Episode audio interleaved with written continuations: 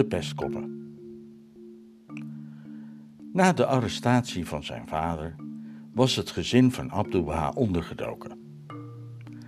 Mensen kenden het gezin omdat ze altijd zo vriendelijk waren geweest voor iedereen. Ze wisten dat Bahá'u'lláh gearresteerd was omdat hij een babi was. Ook wisten ze dat Abdu'l-Bahá zijn zoon was. Het leek wel alsof heel Teheran zich tegen de babi's gekeerd had. Niemand was nog veilig. Wanneer Abdu'l-Bahá de straat opliep, kwam er al snel een groep jongens om hem heen staan en dan riepen ze dreigend: "Babi, babi!"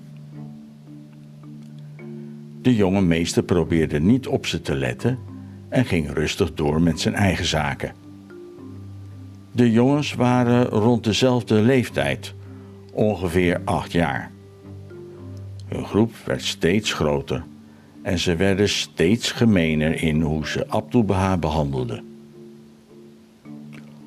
Op een dag werd Abdu'l-Bahá erop uitgestuurd om enkele munten van zijn lieve oom en tante te gaan lenen. Ze gaven hem wat ze konden en bonden het geld in een zakdoek. Terwijl Abdu'l-Bahá naar huis liep, begon het weer. "Babi, babi!" werd er weer geroepen en al snel begonnen ze hem achterna te zitten.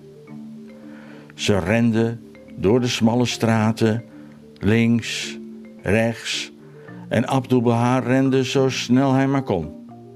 Hij moest naar huis en hij mocht het geld niet verliezen. Net toen de groep hem bijna te pakken had, verstopte hij zich snel in een ingang van een huis. Hij wachtte en wachtte en hij hield de zakdoek heel stevig vast. De jongens durfden hem niet te pakken in een huis dat ze niet kenden. Al snel werd het donker. Toen Abdu'l-Bahá dacht dat het donker en stil genoeg was, rende hij snel uit zijn schuilplaats terug naar huis. Maar de jongens hadden nog steeds zitten wachten. Ze volgden hem weer, renden hem achterna door de steegjes, riepen hem na, gooiden met stenen. Ze renden en renden, totdat eindelijk Abdu'l-Bahá ze kwijt was. Eindelijk kwam hij thuis, doodvermoeid. Hij duwde de zakdoek met het geld in de hand van zijn moeder. Nawab was zo ongerust geweest over haar zoon. Ze wilde natuurlijk weten wat er gebeurd was. Waar was hij geweest? Maar Abdu'l-Bahá was zo moe dat hij gewoonweg niet kon antwoorden. Hij stortte neer op de grond en viel in een diepe slaap. Maar de pestkoppen lieten hem nog niet met rust. Op een dag liep de meester van de markt terug naar huis en daar waren ze weer. Een groep jongens rende hem naar hem toe en begonnen met stenen naar hem te gooien. Maar deze keer rende Abdu'l-Bahá niet weg.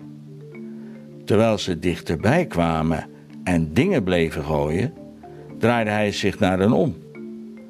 En toen rende hij ineens razendsnel op ze af. De jongens bleken grote lafaards te zijn, want ondanks dat ze met velen waren, raakten ze in paniek en werden zo bang. De kleine babi rende achter ons aan. "Hij gaat ons allemaal afmaken." En ze renden zo snel ze maar konden weg. Een oudere man had het allemaal zien gebeuren. Hij stond stil en riep naar Abdu'l-Bahá: "Goed gedaan, jij dappere, onbevreesde jongen." Dankzij de moed en het doorzettingsvermogen van Abdu'l-Bahá zijn de jongens daarna nooit meer achter hem aangekomen.